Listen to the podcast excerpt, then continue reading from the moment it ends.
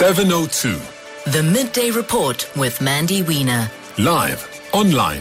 The seven oh two app, D S T V channel eight fifty-six, ninety-two point seven and one oh six F M. Coming up on the show today, the A N C N E C ends its meeting today. Bheki Cele has been speaking about illegal mining. Pravin Gordhan to talk on S O Es. President Ramaphosa is addressing the Green Hydrogen Summit and celebrating the Springboks. A confession in the spotlight at the Senzo trial. A court challenge over the Zulu throne. And we'll go to Paris to gauge the reaction to the Bok win over the World Cup hosts last night. All of that over the next hour. seven oh two. Let's walk the talk. Good afternoon, South Africa. Welcome to the Midday Report on seven oh two and Cape Talk today with me, Mandy Wiener. How are you feeling today? Uh, do you feel like you are sleep deprived? Do you not care at all? I know many people saying we should have had a public holiday today, but we are all united in our sleeplessness after that Bok victory last night. It really was uh, quite something to, to witness. And I think uh, the whole country feeling the same way today, just uh, an air of celebration. I I thought when, when Jacques Nienaber, the Springbok coach, walked onto the field and was eating a toasted sandwich with one hour until kickoff that we were going to be okay. The fact that he was so cool and eating a toasted salami, I thought, okay, we've got this. It's going to be all right. So hopefully uh, we'll we'll get a report from Paris a bit later on today just to get us give us a sense of what's been happening. But let me know how your day is going so far today. Have you been able to to cope at all today? Uh, is it all everyone is talking about? Send me your WhatsApp voice note, oh seven two, seven oh two, one seven oh two, oh seven two, five six seven, one five six seven. In fact, President Cyril Ramaphosa, who did have a, a, a phone conversation uh, with Jacques Nienaber yesterday, or was it Rassie Erasmus? I'm not sure which one. Um, he has started off his address at the Green Hydrogen Summit in Cape Town today, speaking about what everyone is speaking about today. And uh, he spoke about whether or not we were going to get a public holiday uh, this week or next week or the week after. Have a listen to what the president has had to say.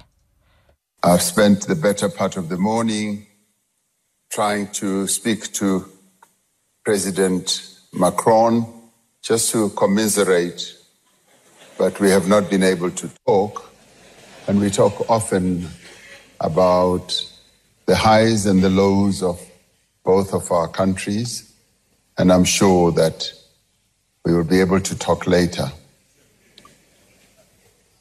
But South Africans are reveling in this incredible success that uh, our boys have achieved in Paris.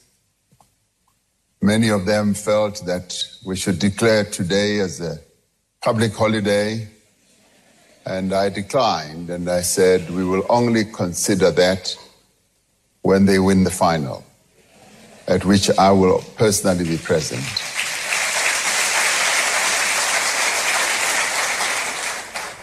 So it just takes a, a victory, a World Cup victory, for us to get a public holiday from, from the president. Uh, do you think today should have been a... I don't think today should have been a public holiday. I know it's tough on a, on a Sunday night, but hopefully if we win, uh, we'll we'll get one. Um, but the, the president, I mean, he could sound a little bit more excited, a little bit more animated. I hope he does get hold of uh, President Macron so that they can uh, share share some notes. Uh, President Macron was in the in the stadium last night, so maybe he can tell him what it felt like to lose by one point.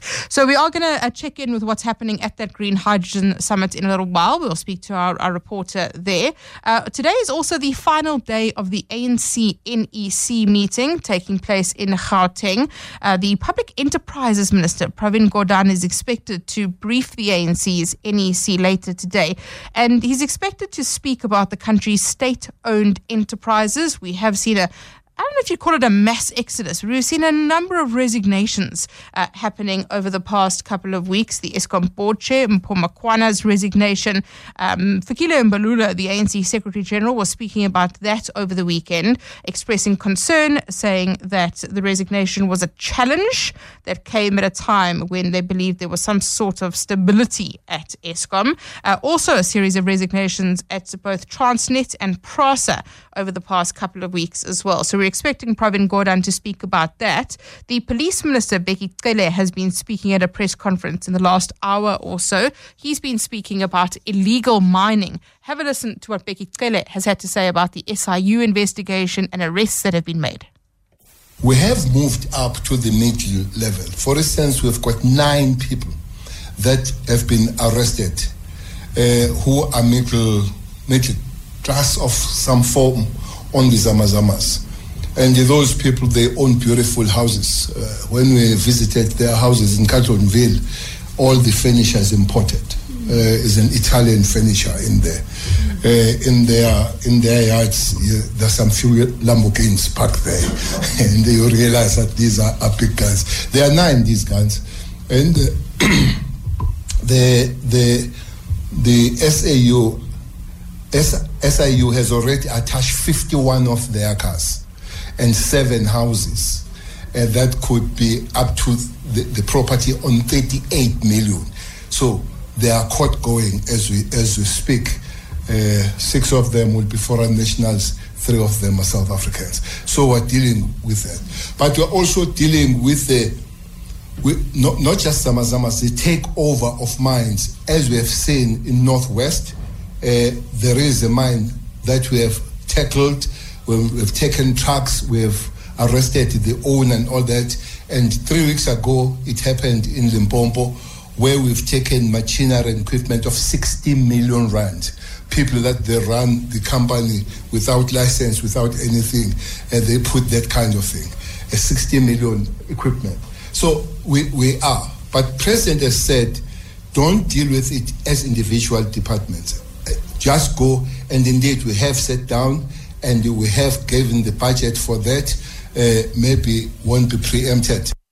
That is the police minister, Bheki Cele, speaking at a, a briefing earlier today with uh, some senior members of the A N C uh, on the final day of the A N C's N E C meeting. Uh, we will speak to Tidi Madia a bit later on in the show, our reporter there, our politics editor, associate politics editor, about what's been happening at that A N C N E C meeting. seven oh two, the Midday Report, Monday to Friday, twelve to one p.m.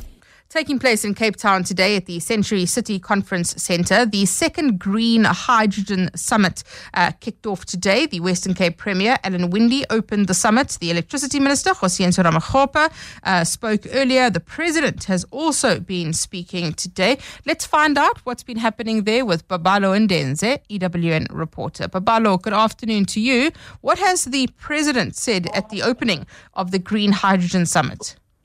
Uh, good afternoon, indeed. Um, um, yes, Mandy, uh, President addressing the, com- uh, the the summit, um, giving the keynote address virtually, and basically informing delegates that the hydrogen economy has a key role to play when it comes to the country's economy. And you know, by twenty fifty, even making some some estimates or projections, saying that by twenty fifty, um, the the, the h- green hydrogen economy could um, contribute about three point six percent to G D P. And he, he also also says that this. This green hydrogen economy has the potential to create over three hundred thousand jobs in the country during that process, or when it does come into fruition. And the president um, really, mainly saying that um, you know the, the the people that are present at the summit, um, investors, you know, public and private, should also you know come to the party and join as far as cooperation is, is concerned. And he he also addressed the the delegates, you know, following what. Putla, um, um, I beg your pardon, the um, electricity minister, Senzo Ramaphosa, also touched on, on, on how mm. important it is that the state, you know, should be at the forefront of this um, um, hydrogen economy, and you know, not be basically retrenched to the to the back. And there must also be equitable distribution of the benefits of this green hydrogen, and it must also benefit the poor, Mandy. What else did the electricity minister, Senzo Meyiwa, have to say, particularly in light of the fact that there's often such confusing messaging coming from government in terms of renewables? Yes, indeed. Um, uh, he spoke on renewables in a general general sense, you know, uh, whether it's wind power or it's solar. He did also touch on those.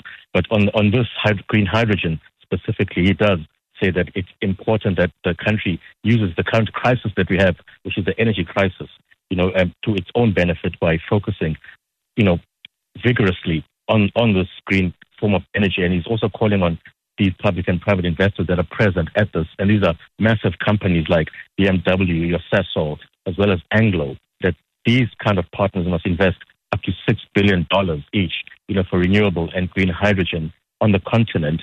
He's also calling for cooperation or a or corridors, basically, you know, that countries within the region can use as cooperation. Mm. For example, South Africa, South Africa must team up with Namibia as well as Angola as, far, as part of this one specific corridor that can exploit this green hydrogen and, and, and clean energy and contribute to not just South Africa's economy, mainly, but the, the economy on, on the entire continent. Babalo, thank you. Babalo Ndenze, E W N reporter, who's at that uh, second Green Hydrogen Summit, which is taking place at the Century City Conference Centre today, listening to the Electricity Minister and the President speaking today. Let's get some analysis on this now with Matthew Cruz, who's an energy analyst at Home Energy. Uh, Matthew, good afternoon to you. What is the significance of this uh, second Green Hydrogen Summit? It is the the second one. So give us mm-hmm. some context about where we are in terms of, of green hydrogen in South Africa. Great. So yeah, this uh, is quite significant. To answer the, the question very shortly from my side, that we're having this um, second South African Green Hydrogen Summit. And um, the, the context for this one is a bit different to the first one, which was the first um, hi- summit took place in order to establish Um, the, the green hydrogen focus within the country, and then also to partner with um, our neighboring countries regarding a green hydrogen alliance. So we partnered with Egypt, Kenya, Mauritania, Morocco, Namibia, Ethiopia, and, Ang- Ang- and Angola. And uh, the, the purpose for this is to join the world in its ambition to get down to zero carbon emissions by twenty fifty. Um, and in order to do that, we need to um, bring the, the amount of hydrogen used in the world into the energy mix. We need to bring up the amount that's used to ten to twenty percent of the global energy mix. And in South Africa, that means that we'd actually remove ten to fifteen percent of our domestic emissions by by investing into the green hydrogen economy. And um, South Africa is perfectly positioned mm-hmm. in order to be a big contributor, contributor to the green hydrogen revolution in, in, in the world. So it's very significant from my perspective. There's a strong correlation, Matthew, between solar and hydrogen. Um, mm-hmm. So so this pairing with, with hydrogen in terms of, of solar rollout in South Africa, what does that tell us? Mm-hmm. Great, yeah, and that's one of the reasons why South Africa is perfectly positioned to be at the forefront of the green hydrogen transition. It's because of our amazing solar resources that we have, and also our amazing solar investment that's already taken place within South Africa. So we've heard recently from uh, Eskom that there's an estimated four thousand four hundred megawatts of solar rooftop P V that's been installed in the country over the last year, and that's about four stages of load shedding. And what's very interesting about the solar um, and its its correlation or pairing with hydrogen is that it's being viewed as the best way to create green hydrogen. That's actually how you get green hydrogen, is you use solar power in the middle of the day to convert water into hydrogen and oxygen, and you can use the hydrogen later then to power um, things like large vehicles and also um, power electricity generators for use in the evening when the sun's not here. So in that sense, there's a, there's an amazing partnership or, or correlation between solar being rolled out in South Africa, and that's through Home Energy, the company that I'm working for, the spokesperson for. We're a big part of that. Um, and we're very much looking forward to the clean energy transition that's taking place, mm. pairing solar with hydrogen. And Matthew, it all sounds great, um, and, and in theory, when, when you have a mm-hmm. green hydrogen summit like this, and, and it really mm-hmm. is the buzzword at the moment in, in the corporate mm-hmm. space, but when you have conflicting messaging from government and you still have an energy minister that is very much married to, to coal, uh, is there still conflicting messaging coming from government, or is, is that not the case anymore? Sure, I would say, yeah, there, there previously has been conflicting messaging, um, and it's been positioned in the, in the lines of... Um, You know, you, you said the word married to coal. In that sense, that the coal power stations are projected to not close down when they were expected to close down uh, in order to reduce our emissions. So we're going to continue using coal in the country, and that's mostly from the light of the energy crisis requiring us to keep our energy generation online, even though it's dirty. So it's, what I see is is the, the government kind of coming to terms with the reality of what's going on in South Africa after realizing, okay, you can't just shut down the power stations because then you'll have no power. And then understanding that in order to get to the place where you can start shutting down power stations, you need to provide power in the evening. And that then requires us to have things like hydrogen or green hydrogen powering up electricity generators in the evening. So I see it actually in terms of um, being married to coal, I see it as like the understanding from the government side that there needs to be a partnership between the non-green electricity generation in the country with the solar and hydrogen as the way that we're going to go successfully through the mm. green energy transition going forward. Matthew, thank you very much. Uh, Matthew Cruz, energy analyst, analyst at Home Energy, speaking to us there, just giving us some context and some understanding around this Green Hydrogen Summit, the second one uh, that is taking place today. The president's been speaking there. It looks at uh, our country's potential as an early-stage, large-scale, low-cost, world-class green hydrogen production hub and the total value chain investment destination as well. Uh, and the, the argument there that green hydrogen is a key component of our future energy mix. You always hear about the energy mix, which means coal as well as renewables as well. What are your thoughts on that? Let me know what you think. seven oh two. seven oh two. Mandy Wiener. Weekdays, twelve to one p.m. twelve twenty-five on the Midday Report. Let's look at the water situation in Joburg now, because Joburg Water has said that there were hailstorms that caused challenges. Ah, there's that euphemistic word, challenges again, to Rand Water's Zuikerbosch system. It's impacted Joburg Water's infrastructure. Uh, they've put out a statement saying that some areas have been affected. This includes uh, Hurst Hill, Crosby, Brixton reservoirs. Have a listen to Nombusa Shabalala, the Joburg Water spokesperson. Rand Water's Zuikerbosch water treatment plant power lines were affected by a hailstorm on Sunday evening, the fifteenth of October, and subsequently tripped the plant. Consequently, this load reduction and setback impacted Johannesburg Water's key reservoirs and towers, which are supplied from the Zuikerbosch water treatment plant. Johannesburg Water is therefore noticing a decline on the reservoir levels in the Sandton system. This has also affected the Commando system, which feeds the Hurst Hill, Crosby and Brixton reservoirs. The Randburg Roodepoort reservoirs are also showing signs of strain. Johannesburg Water is monitoring the system and will provide further updates on the recovery of the impacted infrastructure. The Joburg Water spokesperson explaining the situation at the moment. Well, the Water Community Action Network, WaterCAN, uh, which is an initiative of Outer, is demanding accountability from Joburg and Rand Water over these constant water shortages that we are seeing. Doctor Feriel Adam is the executive manager of WaterCAN, joining us now. Doctor Adam, good afternoon to you. Thank you for, for your time. Uh, we are frequently seeing outages in the system in, in Joburg, in, in the whole of Gauteng. Uh, this is of concern to you at WaterCAN. Can. Absolutely. Good afternoon, Mandy, and thank you for having me on your show. But yes, you are absolutely right. We we very concerned about the outages. We and, and we we actually worried that our infrastructure might be even worse than we think, and that is why we're demanding accountability. That's why we've been asking Joburg Water and Rand Water for site visits so that we can see this. I mean, hailing. I, I saw that report as well about the hailstorm. Firstly, I mean, we've been having hailstorms in Gauteng for a very long time. How is it that at this point, when we at you know we hard hit in we hard hit in, in Johannesburg area that we we finding that hail all of a sudden is also affecting? Mm. Um, you know, is this really happening? And that's why we're saying we need to have site visits to actually know for sure what's going on. What kind of reception are, are, are you getting to these requests? Is Joburg Water or Rand Water uh, meeting with you, speaking to you? They have spoken about the the infrastructure uh, and, and how there are problems with the infrastructure, but how transparent are they being? They're not being very transparent at all. So there's a few things, right? One is, firstly, the mayor, about I think it was last week, uh, announced, and uh, city of city of Joburg mayor announced a few projects and announced um, the amount of money they're planning to spend on, on, on various projects. And we we looked at some of the you know the older budget, the uh, twenty twenty-two twenty twenty-three budget, um, but the most recent budget has not even been publicized, so we don't even have that one. But we looked at the, the budget that previously was in, and we looked at the, what they, the amount that they were talking about.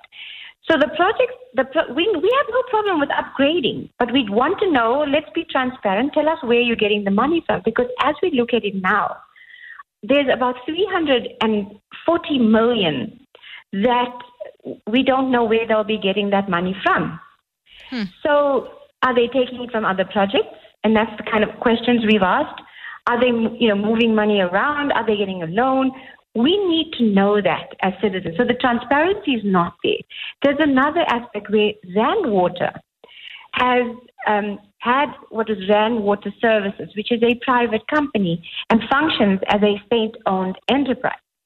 That was shut down uh, a couple of years ago, and now we see that it's it's been it's been it, you know reformed.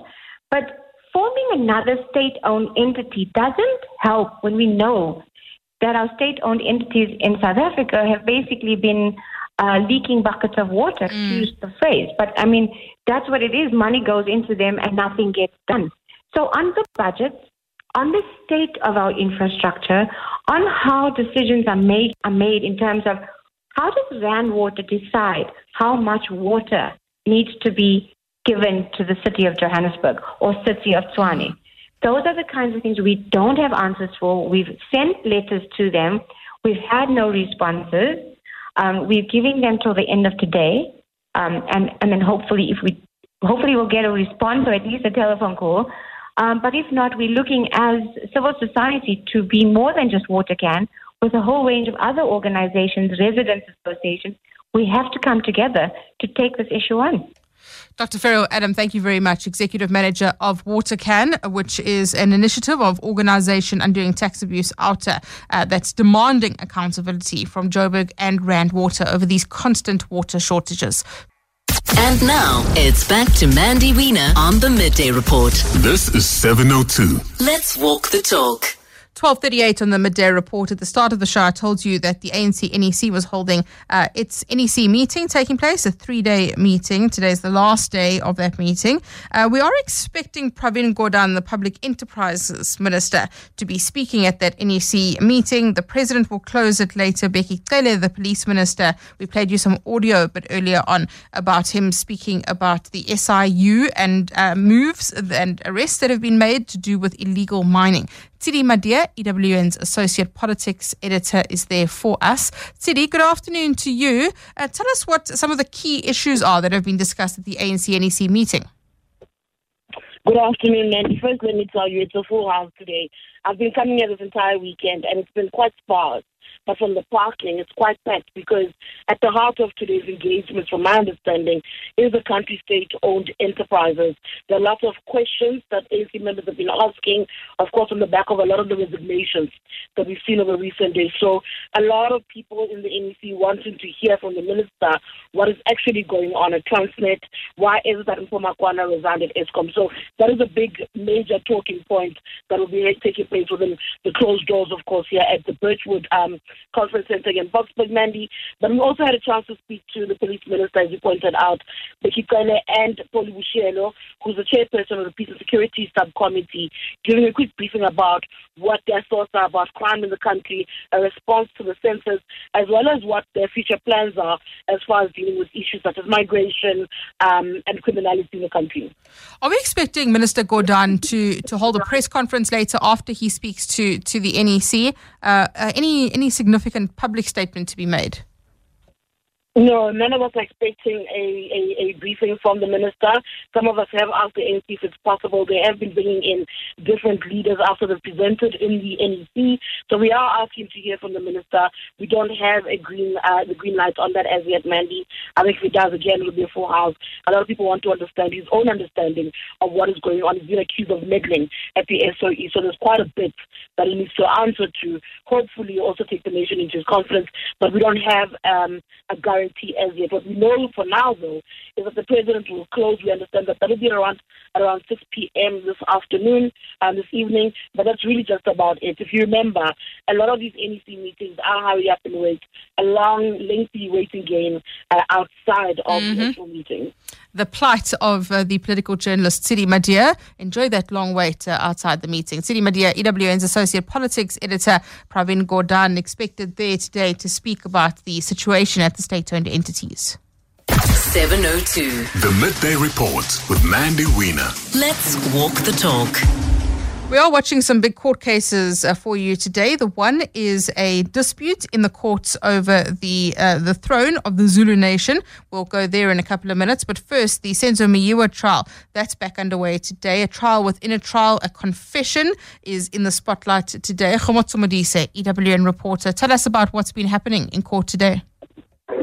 Good afternoon, uh, Mandy. So the Pretoria High Court is really about today, so, so busy um, with the Zulu royal household matter. And uh, as a result, the Meyiwa matter has actually been affected by that. Um, we started over an hour and a half later because the presiding judge in, the, in this matter, Judge Ratamokwating, just couldn't, couldn't get past the traffic. Eventually, when the matter w- was about to start, uh, we saw all counsel going to the chambers to address the judge on developments in this matter. So what's happened now, Mandy, is that a new um, lawyer, an advocate actually, has been uh, brought in into the team um, of the first two accused, led by uh, Sipho Ramosebele. Advocate Thandi Ngomezulu will be assisting Ramosebele in his team as they argue in the trial within the trial. We saw Ramosebele introducing Ngomezulu to the court, uh, saying that she, uh, he's going to be part of the team now going forward. Ngomezulu then has asked for some time, Mandy, to familiarize himself with the testimonies that have already been given and to consult with the first two accused who allegedly made those confessions. And so um, we heard the court today, Judge uh, um, Mokwating, saying that he cannot deny Ngomezulu the opportunity to consult. And so that's what's happening now um, this afternoon. Um, so there's further delays now in the Meyiwa trial. We're hoping the matter will progress tomorrow. We heard from the state advocate, George Baloyi, that he's not opposing uh, today's postponement, provided that the matter uh, proceeds tomorrow, where we're actually expecting a magistrate to take the witness stand. Uh, that was my next question, is who are we now expecting to testify in this uh, trial within a trial? I understand one of the police officers who was also with the accused when he pointed out the crime scene will testify as well. Yes, so that's one of the witnesses. Uh, he um, is a police officer that uh, went with the first accused, was Gaukulela Svia, after he made that confession to the scene where Svia then pointed out um, what, what happened according to him. Uh, but we're expecting a testimony from the magistrate. This is the magistrate um, who uh, the second accused, Bongani Ntanzi, made his confession before. So we know that Svia only made the confession um, before um, Colonel, a Colonel, Lieutenant Colonel who testified last week, who is a justice of peace. That means he can take a confession. But with um, uh, the second accused, Ntanzi, he was actually before a magistrate when he confessed.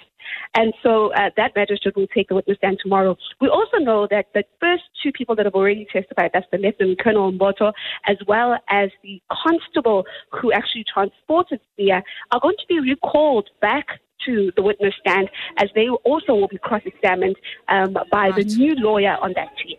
Khomotso, thank you very much. Khomotso Modise, E W N reporter, with the latest there on the Senzo Meyiwa trial and that trial within a trial, which we're now going to, to see unfold. So in the same courthouse, as as she explained to us, there's another big uh, court case underway, and that is the challenge, the legal challenge to the Zulu throne. Prince Simakade, who also identifies himself as King of the Zulu Nation, is challenging the president's decision to recognize King Misuzulu as heir to the Zulu throne. Nokukanya Mtambo, E W N reporter, is following that matter for us. Nokukanya, good afternoon to you. Tell us about this legal challenge that is being made by Prince Simakade. Good afternoon, Mandy. So we've got advocate Tobani Tabani Masubu, uh, S C, who's representing Prince Mbonisi, who has attached himself to the application by Prince Simakade in challenging President Cyril Ramaphosa, as well as Cocteau's decision to recognize Prince Misuzulu as uh, the king to the throne. And there's three submissions that uh, the S C is essentially making here. The first of those being that the president's decision um, was made hastily when uh, Prince uh, Prince Misuzulu was awarded the uh, the kingship uh, last year in, in March by uh, the government. He says that the government in South Africa made no, uh, you know, didn't take into account at all some of the outstanding customary processes that needed to take place in identifying who the successor to the throne would be. So Advocate Masubu says that he's not arguing uh, who should be the king or not. He's simply saying that the government needs to hang on for a second and take into account or allow for the processes in the Zulu royal family to play themselves out as they should. Um, you know, he, they are challenging a number of decisions that were made during several family meetings among the Zulu royal family, uh, saying a number of those were done irregularly, particularly when the, the will of Queen's Regent's Mantombi was read out, um, identifying King Misuzulu as the successor. King Misuzulu is the son, the eldest son of both um, King uh, Queen Regent Mantombi as well as the late King uh, Zwelithini. Nokukanya, thank you very much. Uh, Nokukanya Mtambo, E W N reporter, giving us a, a summary there of that argument taking place today in uh, the High Court in Pretoria. Prince Simakade, who also identifies himself as King of the Zulu Nation, challenging the president's decision to recognise King Misuzulu as heir to the Zulu throne. Uh, a huge number of people there today, as you heard from Khamotso earlier, uh, that courthouse. Um, we're seeing uh, many, many uh, supporters of, of, of both sides, I understand it, police cordoning off that precinct as well, uh, in, as that civil matter unplays itself in the courts. What's up, Mandy? On zero seven two, seven zero two, one seven zero two. Guys, come on, South Africa, please just just let go of this. Uh, if the Boks win, uh, it's, it's going to be a holiday. You jinxing, jinxing the whole thing, guys. Let's just wait for them to win, and then we'll take it from there. Let's, you're jinxing everything, guys. Come on, South Africa, man. My fellow South Africans, what's wrong with you guys? Come on. Khotso from Don Park. Hey, Khotso, speaking of my fellow South Africans, I think a lot of people thought the phone call from President Cyril Ramaphosa almost jinxed the Springboks uh, yesterday. Uh, but we were victorious. We we fought and fought like absolute Trojans uh, last night, winning by one point. Uh, we managed to to hang on. We defeated the hosts. Um, and uh, lucky guy, Mister Shelele himself, Robert Morawa, the host of Morawa Sports Worldwide in Paris. And he sent us this voice note. Good afternoon, Mandy. Great to be on your show. Still coming through live from France. All I can tell you is that post the game, uh, it is a very dead city. Uh, you would swear that there was no major event, never mind a Rugby World Cup that is happening down here. It is so quiet. It is as quiet as it was when the final whistle went on the day. And you know, when you're a traveling team and you are the underdogs and you are outnumbered, and the final whistle goes, and there is no reaction. That is the best reaction you can ever feel as a as a fan of sport. And that's exactly what the South Africans had yesterday, a taste of victory in the sweetest, sweetest way ever. Uh, the most ridiculous game of rugby um, for me. That first half, uh, we did not know what was going on. That first half, when it was just raining in tries, Cyril Gay scoring just after four minutes. And then the conversion, obviously, made a minute later. Uh, Kirtley Aronsa, after eight minutes, so four minutes later, he was scoring a try. Mani Lebok conversion happening within ten minutes. So going into that halftime break, we weren't sure if they would be able to keep up with that momentum, even in that second half. But then again, you know, the wily old thinking of people like Rassie Erasmus, as well as Jacques Nienaber, we always expect those substitutions, the bomb squad, to come in uh, within about the sixtieth minute mark. But Faf de Klerk, Andre Pollard, Agnes Niemann coming in within just forty-five minutes.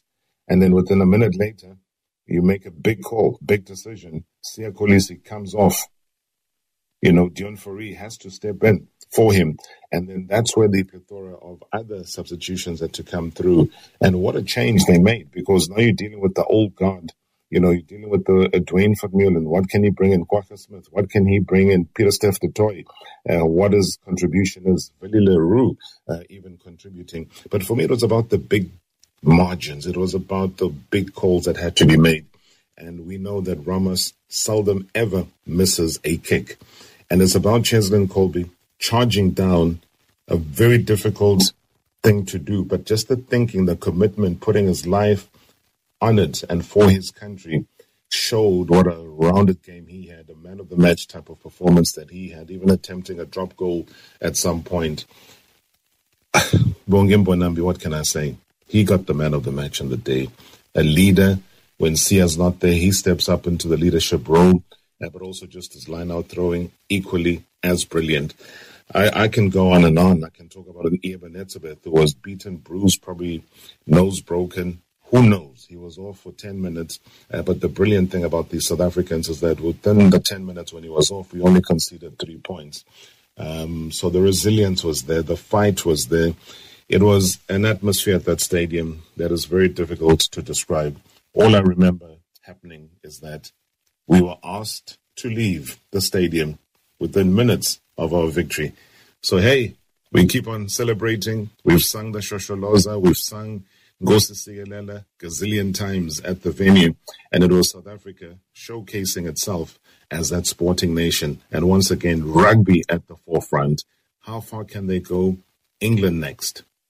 Hmm. Robert Marawa, the host of Marawa Sports Worldwide in Paris for us, uh, describing Paris as a dead city this morning because everyone is, uh, I don't think they're nursing the hangover. I think they're just nursing the, the wounds of losing to the Springboks. Lots of commentary um, about the the umpire, the referee, and uh, some questionable decisions. Allegedly, well, that's world rugby, right? That's world rugby. Mwande Mateza joining us in studio to unpack uh, everything that happened in the sports world this past weekend.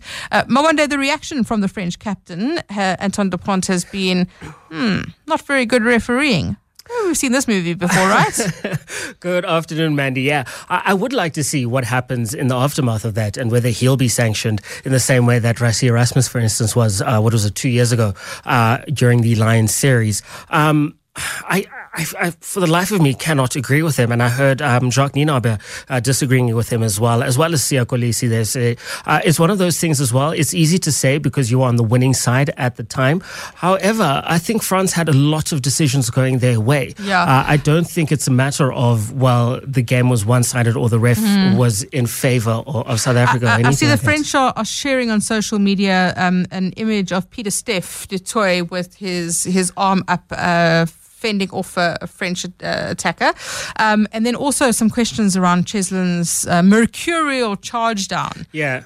I, I, I feel like it's one of those things where um, the margins are so tiny in a game that you start nitpicking at things. And it, look, it was missed in real time. Uh, I think if you had to go back, and I think it's something that Rassie Erasmus also says, that if you have to look back on the game, South Africa could also p- pick up one or two things that the referee missed on their side of the things. Um, but I think uh, one of the things that was very key in what Jacques Nienaber said in the press conference yesterday that I enjoyed was the fact that um, they tried to play in such a way that the referee's decisions don't influence the outcome of the game, in such that they don't have um, the margin for error where the referee's decision costs uh, them points either mm. side, or you, you end up looking at, but if the referee didn't do this, would we have? Um, so there's no questions of that, and there's no regrets from the South African side at the end of the day. And I think the, the one thing about the scoreboard is that it never lies. And I think um, I'm one person who never, ever believes that the better side lost on a day. I don't think it's ever happened in sport, um, in the history of any sport ever. Um, so, nah, I, I will disagree with you on that until uh, the end of time. Uh, but I, I think South Africa will full value value for their victory, and I think France will only have themselves to blame uh, for anything that happened on, uh, the, on the day. And overall, uh, your assessment of, of the semi-final, somehow England managed to make their way into a semi-final spot? I was rooting for Fiji the whole time. I you really, and the rest really of hoped, the world? Yeah, I was really hoping that they'd put them right at the end, especially because uh, I think in one of the warm-up games, England played Fiji as well, and Fiji ended up winning. It was a historic victory uh, back in August. So I was hoping for a repeat of that. Um, but Yeah, I think one of the things that makes England dangerous going into the semi-finals is the fact that they aren't that great. They've gone about their business very quietly, and it almost seems like they're one of those imposters who end up in a room and you don't know how they got there. Uh, and I think that uh, makes them quite quite dangerous, and I think they will be a side to look out for. I don't think it's going to be as easy as we all hope it will be. Mm. Uh, and I really, I'm one of those people who really hopes it's going to be easy. I can't go through an, a match like I did last night again, where my emotions are on uh, a roller coaster. Um, so yeah, they they. game was probably uh, it was fiercely contested. I actually enjoyed the way that Fiji go about their business. With the little that they have, they end up doing so, so well. Uh, I would love to see them get more international rugby uh, against your the better sides, your South mm. Africa against um, Tier one nations. Yeah, yeah, your Tier one nations and that. Mm. That would be really, really nice to see. But I think for, for what it was, the weekend of rugby was a treat. Uh, the yeah. Ireland versus All Blacks game was amazing to see.